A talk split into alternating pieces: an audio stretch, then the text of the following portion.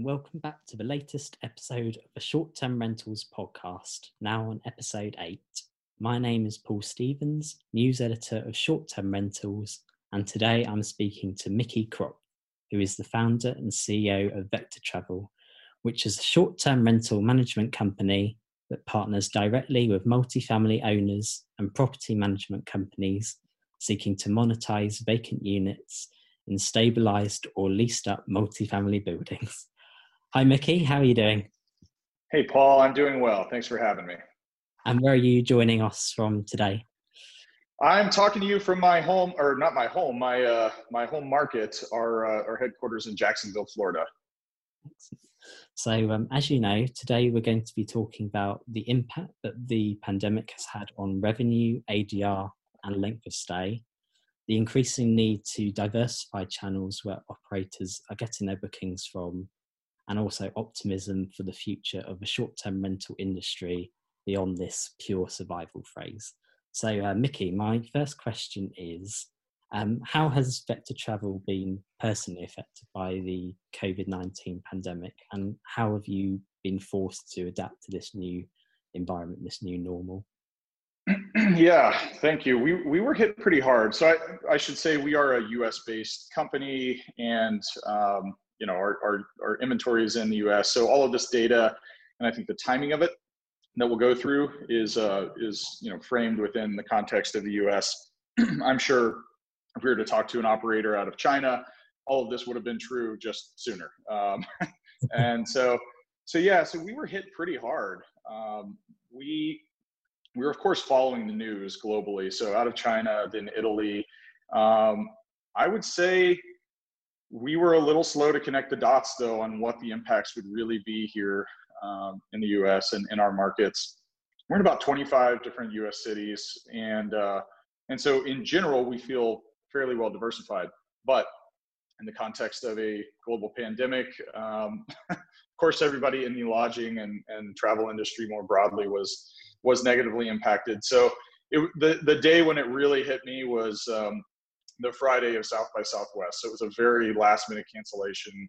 Uh, we operate in Austin, and we saw you know all of a sudden the cancellation spike um, seven to eight x of of what normal cancellation data was. In fact, cancellations per day really wasn't even a, a KPI of ours. It wasn't something we tracked, um, just because it was always within a normal band and and didn't seem to impact anything. All of a sudden, the world changed and uh, and you know while it was unfortunate for our clients in austin i started seeing that that as the potential initial domino here in the states. And sure enough that that bore out. Um, so you know the the cancellation started outpacing new booking confirmations around that time and then that continued for a full month for us. Um, so just to think about that uh, you know you're you're dealing with cancellations, you're dealing with refunds. There's a log jam, a backlog uh, within each OTA where we distribute, and and so you're seeing your numbers sort of fall, and then you're not able to replace them uh, as normal. You know, you're seeing your your daily booking volumes go way down, and and so really, um, we knew it was going to be a rough ride right then. March total revenues ended at a level that was generally acceptable. I think part of that was just because of uh, because of seasonality and, and, and because you know this realization was hit sort of mid mid month as opposed to earlier in the month for most consumers. And um, and yeah and i think then it was then it was in april and we just didn't know how long it would persist. Um, we were feeling the pain. We were trying to do anything we could working to adapt. But uh, but april was probably about 40 to 45 percent of the budgeted total revenues and uh, and you know, thankfully things have opened up since May, um, and we can we can go into that a little bit more too.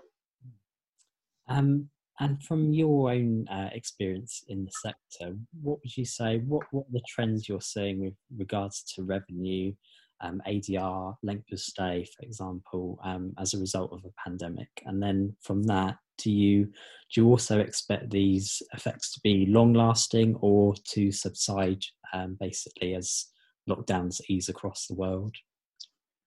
Yeah, yeah, it's it's interesting. Um, I I don't think too much of this is permanent um, in terms of in, in terms of occupancy, revenue, and so ultimately RevPAR.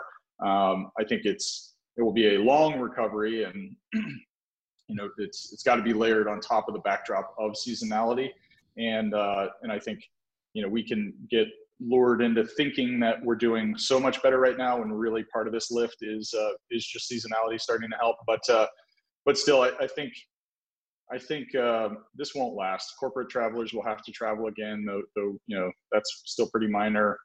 And and leisure travelers, you know, they want to get out, and, and we're seeing certain types of consumption now, um, namely dry market sort of consumption, and and we're not even fully back. Some of our markets are still closed, but uh, but yeah, to to speak to some of the data points, um, really from February to March, we had flat ADR, uh, which that in itself is is abnormal. Um, you know, normally March with seasonality, that that ADR increase would be material. Um, and and then March to April, this is where it got pretty ugly, uh, negative forty percent in terms of ADR. So, thankfully, now in hindsight, I mean, it's a one month blip at least for now. Um, so we were up about nine percent, so call it ten percent in May in terms of ADR, and then May to June, uh, we're not we're not done. I mean, we're just starting the month really, but it's already up 15 to 20 percent, and so the trend looks good at least for now. And again, you know, we recognize that it's layered on top of better seasonality, and that will continue to improve through the summer. But uh, but you know, we're not going to we're not going to sleep on it either. We're going to continue to manage everything. Um, in terms of occupancy rates, we I mean, we definitely got hit, uh, but with those ADR decreases, we were able to keep occupancy up at a, at a decent level, uh, at least in the markets we were allowed to operate. And so, kind of went from 70% or so in February down into the 50% range in, in April. And then May was back up to 75 plus percent. We, we should we should do that or better in June. Um, some other data points did shift too, um, which were kind of interesting to track. So things like length of stay and in the advanced booking window, uh, advanced booking window just being how far out somebody plans their trip and, and go, goes ahead and books their lodging. Um, you know, call it two to three weeks uh, in a normal situation, maybe up to four, depends on the, the time of year for our types of inventory. We saw that get down as low as two days, the booking window, um, back in April and that was pretty scary because it's it's just hard to predict what's coming down the pike. You you just don't have much of a a view into any of these data points that we're talking about in the moment uh, because it's, it's happening so last minute. But that is back up um, now into the uh, looks like almost 30 day range now, um, 20 25 days or so. So that's that's been a great improvement. And then we did see the length of stay increase significantly.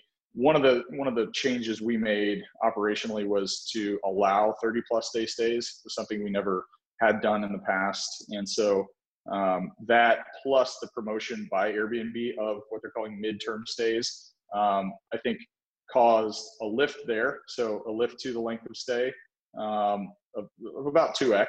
And, um, and then it also increased the percentage of bookings that we got, or percentage of total revenue, I should say, that we got through Airbnb as opposed to some of the other channels through which we distribute. Um, and then, how important do you think it's going to be now for um, operators to be diversifying the channels where they're getting their bookings from now on? And how much, I know we've already talked about this a little bit, but how much of an impact do you think this is going to have on driving these high occupancy rates? For example, like we're seeing in um, states such as uh, Florida and Alabama.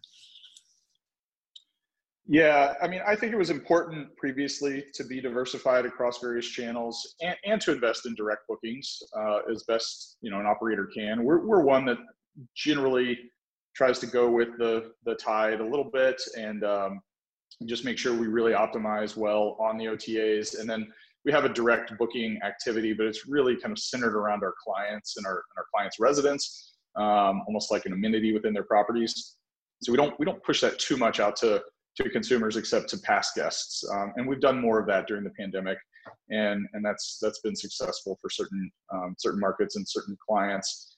We um, we think that uh, the the midterm stay is a positive improvement. I think it's um, you know it's pulling in really a um, a demand case that that is more akin to um, corporate housing demand in the past, and I think you're seeing some of that shift as as you know professional operators tick the trust trust and safety um, requirements and the duty of care it opens up that door for that booking activity to actually happen on these channels. And at the same time, you know, we've been pushing uh, just generally to be exposed to that. So we're on, you know, corporate GDS sites, Sabre, Apollo, and so forth. Um, we've even sought out other OTAs you know, to the to the point of diversification. Um, there's a military OTA now that we've that we've uh, started working with Upstart, but they have some demand and, and there's an overlap with some of our inventory.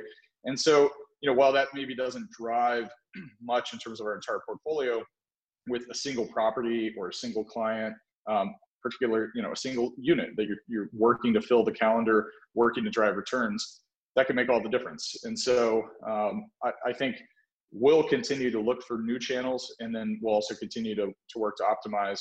But uh, our trend had been a lower and lower percentage of bookings from Airbnb and now that you know that's actually shifted uh, of late with with this new environment and we'll see where that shakes out um, and i guess my final question would be um, speaking quite generally but how optimistic are you now for the future of the short-term rental industry now we're seeing more of this verging towards mid-term stays and when do you believe operators can now look forward to um, thriving rather than just uh, and actually move on from this pure um, survival phase?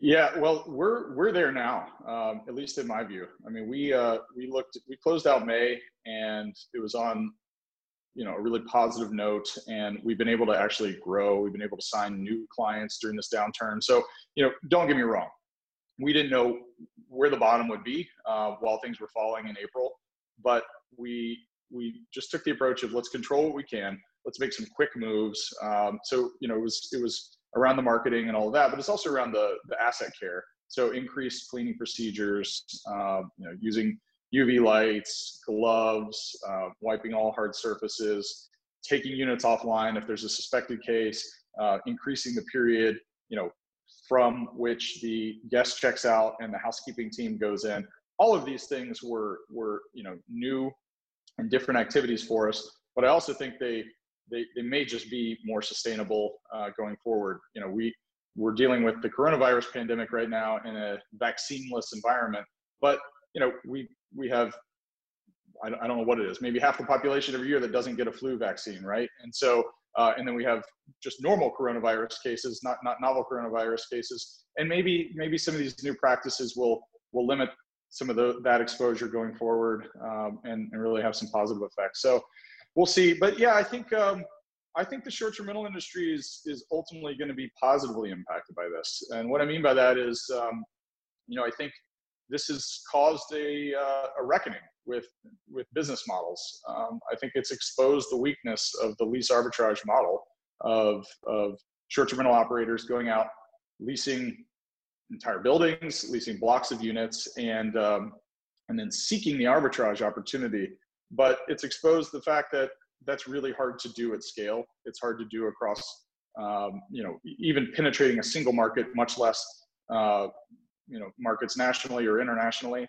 And uh, especially when you're investing heavily in your own technology and you're building out a really, you know, large team of, of the best and, and brightest uh, that want to work on such issues. So so I think it's caused uh, a shift toward really our business model. You know, the one that that uh, we were kind of crazy to launch with. I think in the multifamily space back in early 2018, but you know, thankfully uh, we were able to gain some traction by 2019, and we grew by you know really five percent a week, over 300 percent a year in 2019. And I think what we're going to see now is is more competitive. Those that that made it through this, um, they're going to shift into more of the revenue share model maybe there's a maybe there's you know some new hybrid that comes of it and uh, and then you know these operators are going to be forced i think even if they're vc backed we're not we're a bootstrap company that has just grown and we continue to invest in our own operation but we're going to see them have to worry about unit economics more we're going to see them you know, work to deliver a great guest experience, but also be profitable. Uh, it can't just be about the top line growth. You have to manage both, um, which of course, right? Um, and and I think we're we're seeing the the issues with speed over efficiency at least applied in the um, in the real estate world at best prop tech, right? So so you still have to have your margins. Um, you still have to to run a responsible business, at least break even in a uh, in a real estate related business. Well, thank you very much for joining me today, Mickey, and for being the latest guest on the podcast. Thank you, Paul. And uh, finally, just a reminder that you can follow all of the latest news, features, and opinions from the global short term rental industry on shorttermrentalz.com, where you can also sign up to our weekly newsletters, which come out every Monday and now on Thursdays as well. Thank you for listening, and we'll see you next time.